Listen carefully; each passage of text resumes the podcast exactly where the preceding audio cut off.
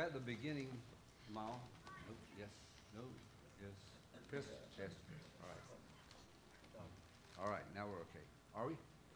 I can't hear myself. Oh, No, I've got some no's up there. They, they want to hear me. All right. That's, that, that better? There you go. Okay. I've got all these papers here I'm trying to get in order too, so. Um, you know, at the beginning of any journey, it can be confusing. A lot of uh, moving parts, a lot of uh, things going on, especially when you have a lot of people. Any of you have been on mission trips where you have a big group and it's just like herding cats. I mean, it's, it's difficult to, to go on a journey together. When we traveled overseas, I, I always told my family we need three things. We actually needed four things. If we have these three things, and I'll change that to four, we're okay. We can make this journey if we just have four things. And the first one were, uh, was our tickets. Back a long time ago, you had paper tickets, all right? Now, nowadays, you really don't have to worry about that anymore. You can just, they're electronic tickets. But do I have my tickets? Second thing I said is, do we have some money?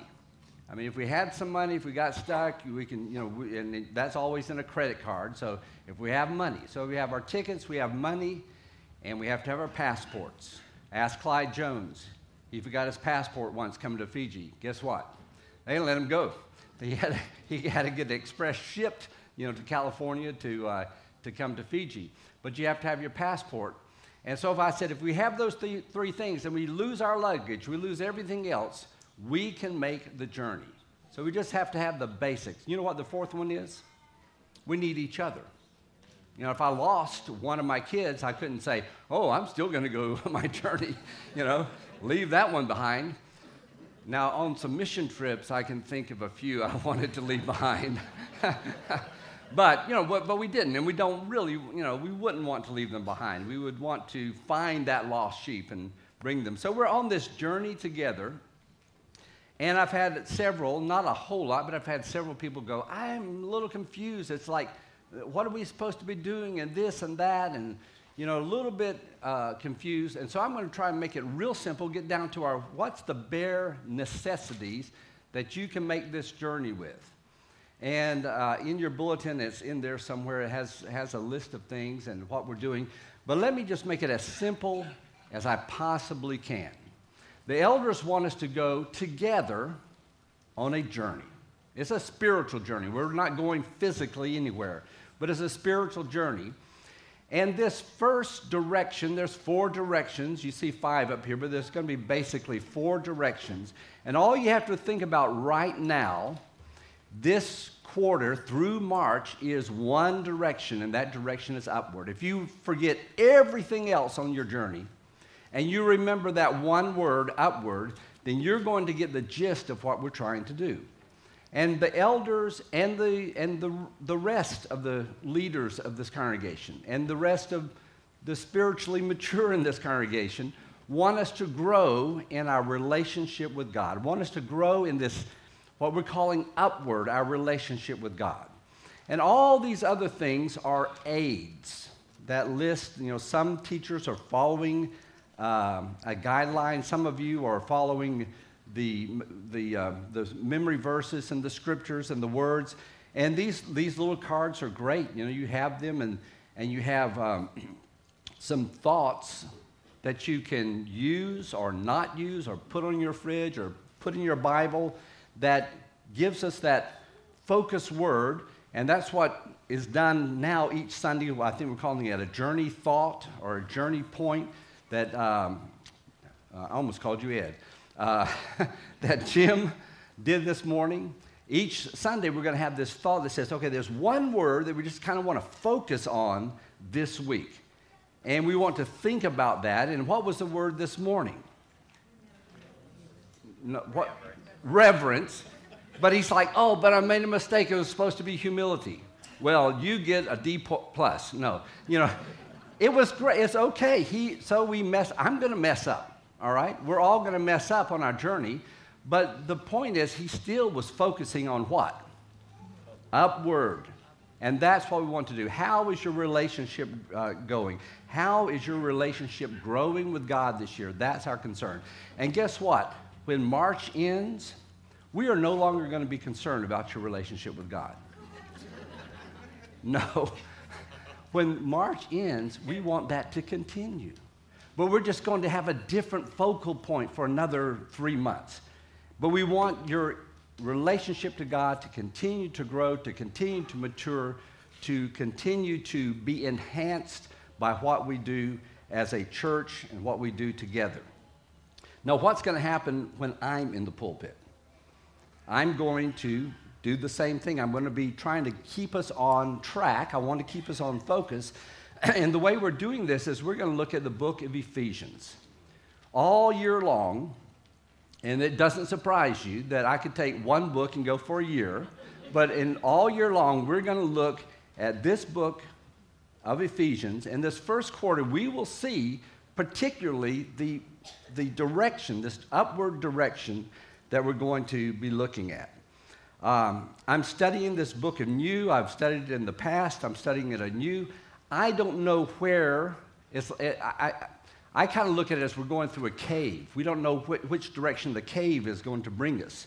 We're kind of, you know, searching and seeing what the scriptures tell us. We're letting the Spirit lead us through this. And so I'm restudying Ephesians once again, and I'm looking at this and seeing where the Spirit leads us, particularly in this. I didn't say that right. Particularly, I can't even say that. In in uh, in this direction of upward this quarter. So that's what we're going to be doing. Ephesians. We're going to look at Ephesians. Turn your, you can go ahead and turn your Bible there. And this, the descriptions of this book, if you've ever, ever read other people talking about Ephesians, it's, there, it's almost poetic. Poetic descriptions. They call this, here's some, the queen of the epistles, the crown of Paul's writings, marvelous, the most profound book in all the Bible, are just a few of the descriptions, and there's many, many more as people r- try to describe this marvelous, beautiful, wonderful book. Personally, it changed my thinking and my way of life 30 years ago. And I've shared this with you, and I know some of you weren't here, and some of you may have forgotten this. But I, about 30 years ago, living here in Huntsville, working with Central Church before we went to Fiji, I committed for six months I was going to read the book of Ephesians. I don't know why I chose that. I don't know why I chose the book of Ephesians and why I thought about reading it every day for six months. But I said, I'm going to read it every day for six months in one reading. I wasn't going to read parts of it, but just sit down, find 20 to 30 minutes. That's all it takes to read through this. And I would read it in, in different translations. And I started thinking of it, and it struck me in a personal and very specific way. Uh, I had to read through it for a couple of months before I kind of forgot about what everyone else told me about the book. Because a lot of times people say, well, this is what the book's about, and so you see that, but I just wanted to read it for what, what Paul was saying. And it hit me one day, and I could take you to the table or the area of the table that I was sitting in at the public library, right here, downtown public main library where I was sitting when it just, it was like one of those uh, f- bright flashlight or b- b- light bulbs, that's what they are, light bulb moments where it hit me, and, and I always describe this, it was like an angel was sitting behind me or standing behind me. And he finally said, You're not going to get this unless I slap you up against the head. And he whacked me so the light could come into my mind and I could see, oh, that's what Ephesians is all about. That's what Paul is saying. And so it was, it's a wonderful book. And we're going to explore this together, and I think you're going to find it a great um, book for you. There's a running theme throughout this book, and it's God, God the Father. I want to start out by saying that if you have a negative, negative image about God, let this letter pour throughout your life. We're talking about our relationship with God, this upward direction. And as you think about that, if you have a poor, negative, bad image of God the Father, this book can help you. This letter can change your life. It can change the way you think. It's first and foremost a letter about God. He's the focal point of this letter. We see God at work throughout history in this letter so that our relationship with Him will be real, will be a reality. This will enhance your relationship with God. If you want an upward relationship to grow, this is the place to go. One writer said it this way if read receptively, it is a bombshell. And the bombshell, I believe, is the life changing insights of who God is, what His plans are, what His purposes are, and how this all profoundly affects you individually and affects us as a group. You see this in the first two verses. That's all we're going to look at today. The first two verses will sum up the entire book. Uh, it's, it's, more than just a greeting. I, I, shared this with you when we looked at Second John, and I, we looked at the, the beginning, the second, the uh, introduction, and I said this is more than just a letter, a formal letter way they wrote letters. Paul wrote this, but he has something to say. Let's read verse 1 and verse 2 together, where he says, Paul, an apostle of Christ Jesus, by the will of God, to the saints in Ephesus, the faithful in Christ Jesus, grace and peace to you from God the Father and our Lord Jesus Christ. Number one, it's God centered, it's Christ focused. God, you cannot you cannot miss God in those first uh, two verses. God is mentioned, Jesus is mentioned several times. In fact, one third of the words in those, in, in, in those two verses either say God, God the Father, Christ, or Jesus. And this phrase, he says, by the will of God. This, this particular place, Paul, that uh, uh, this particular place on the will of God is talking about Paul's position, he being an apostle. But it, he talks about God's will in other places, and it affects us, and this affects us also. But the question is God's will. What's God's desire? What does God want? Because if you know God's desire, you know God's heart. If you discover the will of God, you discover the heart of God. And so, if we discover and see what the will and the desire of God is, we'll see who God is. We'll see His will. We'll see His heart. We'll see His. We'll see how He looks at us and how He how He um, holds us in His mind. If you, on the other hand, have a shallow and maybe a skewed view of God, and I know many people do. If you believe that the will of God is wrapped up in anger and punishment, you will be amazed if you will listen to this letter. As you explore Ephesians, you'll be amazed at God's will. It will change how you look at God. And then he says, of Jesus Christ, and he says, of and in Christ and from Christ, all in these two verses. And we could, we could take a lesson on each one of those prepositions. But he says, I'm not my own messenger, Paul says. I am the messenger, the apostle of Christ. And so, in the same way, we do not speak of our own, by our own authority. When I say with confidence, you will get to know God, your relationship with God will be enhanced, you will see the heart of God. I speak not from my own authority, I speak from the authority of the Word of God of Christ Jesus. These are the words of Christ. These are the words of God. And so I can read it and I can see it and I can encourage you and say, God will change your life when you look at these verses. We are shaped by His Word, and so that's why it's important to center our thoughts and our teachings around the Word, words of Christ. He says, God our Father and the Lord Jesus Christ. And again, if you have a poor image of Father, if you were raised in a home where your father was absent or abusive or not a good father in some way, do, do not reflect that image on God the Father. And I say this with kindness, and I say this trying to be sensitive, but your father's image is no excuse for how you look at God the Father. The Word of God can reshape your thinking, reshape your th- thoughts, so when you think of Father, it'll be a good thought. It'll be a great thought. And so let the Word of God change your thinking. And it, it, it, may be a process for you, it may be difficult for you. I'm not saying any of those things, but you need to retrain your mind. Let the Word of God retrain your mind to see what Father is like. There's a beautiful quote, it's a little bit long, that I want to read to you, but he said it so much better than I can say it, so I just want to read this to you. It's from Martyn Lloyd-Jones. And he says, The Bible is God's book. It is a revelation of God, and our thinking must always start with God.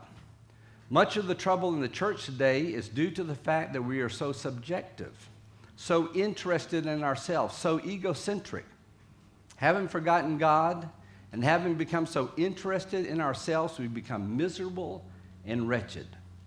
The message of the Bible from beginning to end is designed to bring us back to God to humble us before God and to enable us to see our true relationship with Him. And that is the great theme of this epistle. It holds us face to face with God and what God is and what God has done. It emphasizes throughout the glory and greatness of God, God the eternal one, God the everlasting, God over all, and the indescribable glory of God. Here, Paul says, as we enter this letter, that the grace and peace that comes from God and is from our Lord Jesus Christ. And he fleshes this out in the rest of the letter. Grace and peace. Ephesians can be summed up in these two words grace and peace. Grace is more than a greeting, it's more than a name. I love the name Grace. I have a little granddaughter who has that name attached to her, one of her four names. But it's more than that. This is a concept that captured the thinking and the actions of Paul. He began every letter with the word grace. And listen, he ended every letter with grace.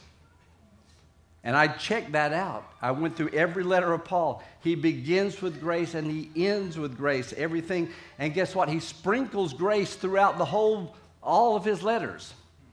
He doesn't sprinkle it, he adds a lot of it. 164 times he puts grace in between the bookends of grace. Do you think he was, um, that he was uh, enamored by grace, that it captured his thinking? Of course. And it should do the same for us. What do you think about all day long? I've, I've, I've talked to you about this before. What do you think about all day long? What you think about will determine your attitude. What you think about determines the direction of your life. And if our mind is centered on grace and really what it means, it will change the way you think, it will change the way you live. If you want to improve your mental state, if you say, Well, I'm depressed, I'm down, I'm whatever, I'm negative, I'm frustrated, think about grace concentrate on grace. And I'm not saying just say grace, grace, grace, grace over again. I'm saying begin to explore what grace is and the meaning of grace and, the, and what it, how it attaches to God and all these things. And that will change the way you think. And this only happens, first of all, when we realize what we've been rescued from. You're not going to pre- appreciate grace if you minim- minimize sin. Ah, everyone does it. It's okay. It's my, I just have little sins. I've called them misdemeanor sins. Other people may commit the felony sins, but I just, the misdemeanor sins aren't so bad. And if you don't understand the depth from which you have come, you will not be able to mar- marvel at the height that God has brought you. So that's the first step, is just see where you are. Give, uh, just a quick definition. Give, grace is a gift we don't deserve. Grace is love extended to the unlovely. It's kindness given to those who do not deserve kindness. Grace is riches, riches given to the beggarly poor. Health given to the incurable sickness. Forgiveness extended to those who deserve punishment. And then he attaches to grace peace. Because grace and recognizing grace in your life will lead you to a life of peace. You've got to start with grace, and it will lead you to a life of peace. And peace is more than an absence of strife, It is an absence of strife, but it's more than that. It comes from a word that means union, it means a bringing together, it means tying all the different parts into a whole, bringing all the, the parts that are scattered and bringing them into a whole. It's taking them all together, joining them together. Reconciliation, that's what peace means. It's a relationship with God, it's bringing inward calmness when the world around you is falling apart. Peace with God produces peace of God ruling in our hearts. I shared with you in, in uh, Colossians chapter 3, verse 15, this word rule. The, the peace of God rules our hearts. And this is what it means it's an umpire, a referee blowing his whistle. When you move away from the love of God, when you move away from the will of God, his whistle blows his, and he says, Stop, don't do that because you're going to lose your peace. You're, going to, you're, you're not going to have this peace. So come back into this relationship with, with, with me. Grace and peace recognizes our position in Christ. It recognizes who we are, how we are to live, where we're going, where we've come from. And we'll see all this as we go through Ephesians. Who we are. He gives us two things here. This is our identity uh, that, that's formed by who God says we are. Who are you? You know, I, well, I can't remember the name of the group now. Who sings who? Who is who? Who sings who are you, right? Right. but but they're asking the question, well, who are you? And the answer is God tells you who you are. If you listen to God and God says something, that's who you are, whether you feel like it or not. And he calls them first saints. In the world, this is an especially good person, as a very, maybe a super Christian, but that's not the way the world is used in the Bible. Saint means a set apart one, a holy one. When an object was used in temple worship in the Old Testament, they would take a pot, a bowl, a, a, a container, a, a, goblet, and they would set that apart. And they had a, process of doing that that I won't go into that would set it apart and say, It is now holy, it is set apart. But it was still a cup, it was still a bowl. It didn't change its form.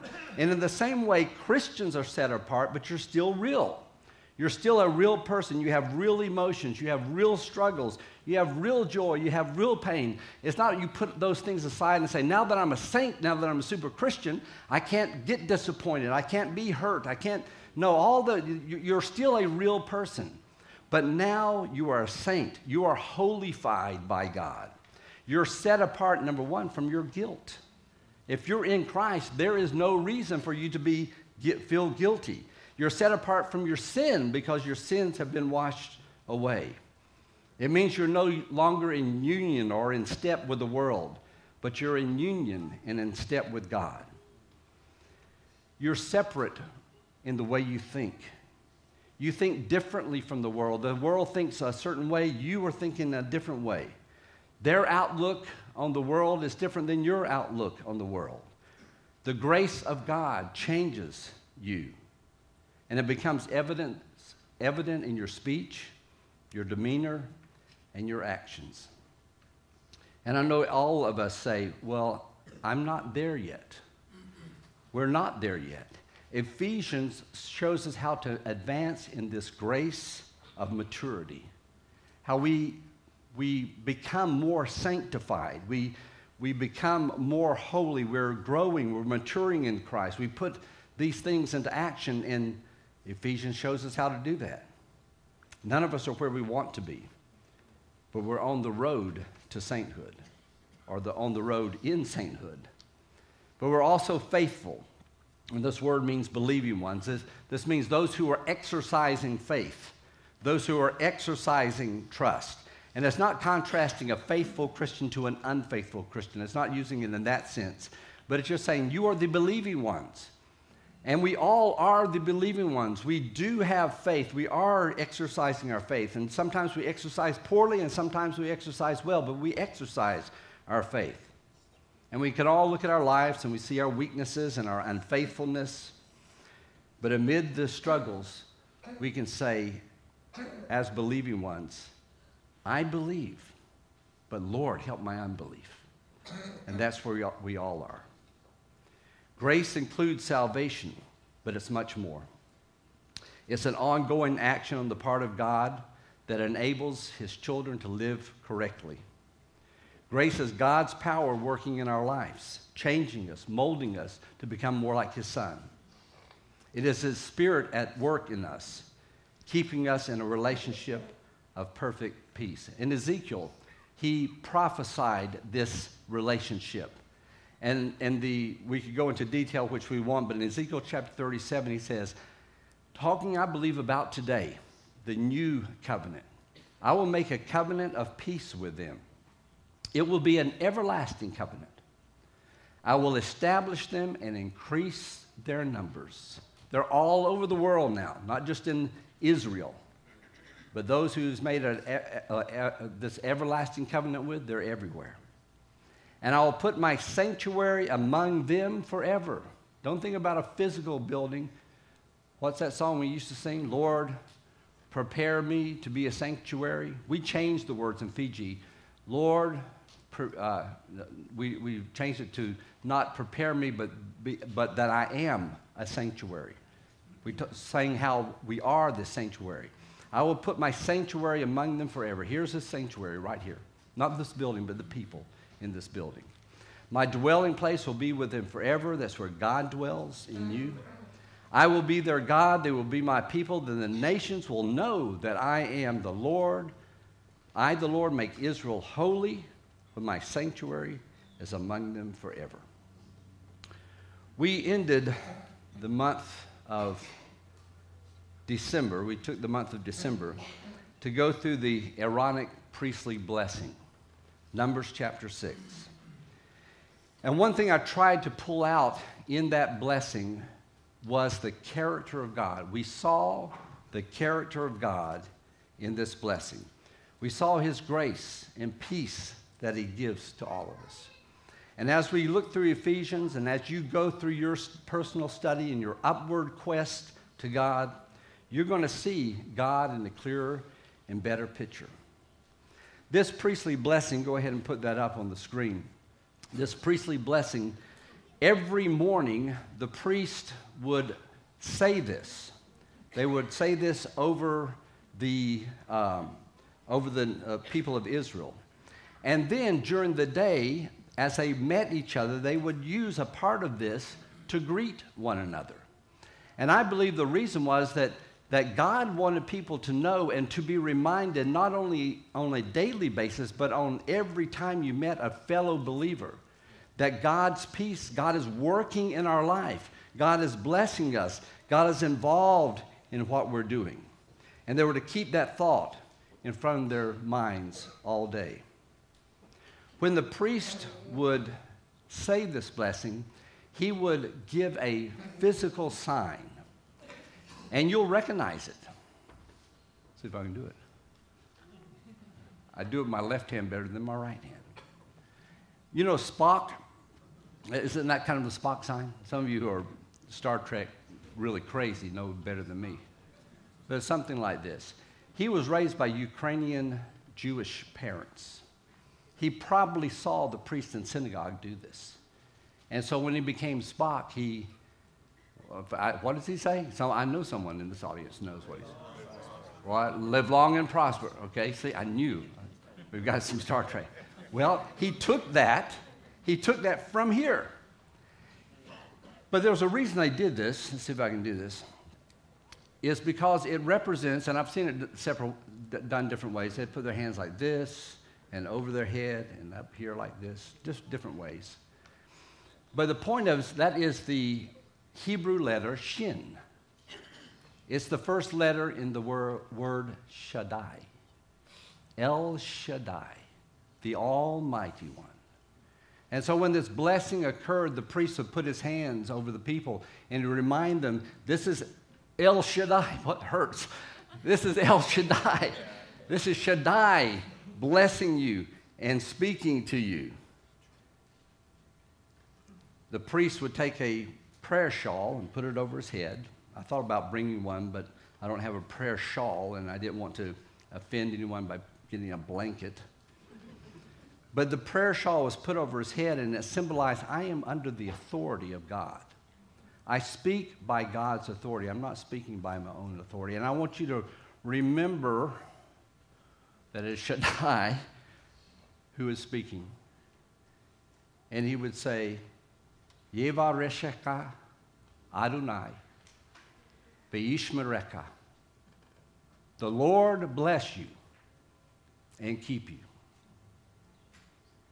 Yair Adonai, I can say that, I can read better than I can hold my hands. Yair Adonai, Panav Eleka, Behuneka. May the Lord make his face shine upon you and be gracious to you. Yisha Adonai, Panav Eleka, Yeashim Leka Shalom. The Lord turn his face towards you and give you peace. And as we have entered this journey, I want us to keep this in front of us too. And to realize that this journey is not a journey of stress. It's not a journey of, oh, I've got to go through this. Uh, I, I, have to get close to God, and I'm just not. But it's a journey of peace. It's a journey of blessing. It's a journey where God's face is shining upon you. It's a journey where His grace is poured upon you. And it's a journey that will give you peace. May God bless us on this journey together. Our elders will come up. They will share with you can share with them anything you have the, have need to uh, share with them if you need to. If you are a person who is not of peace, not in this relationship with God, and you have faith in Christ, and you know it by coming to Him in repentance and immersion, your sins could be wa- washed away, and you will have this peace. We invite you to come as we stand and we sing this.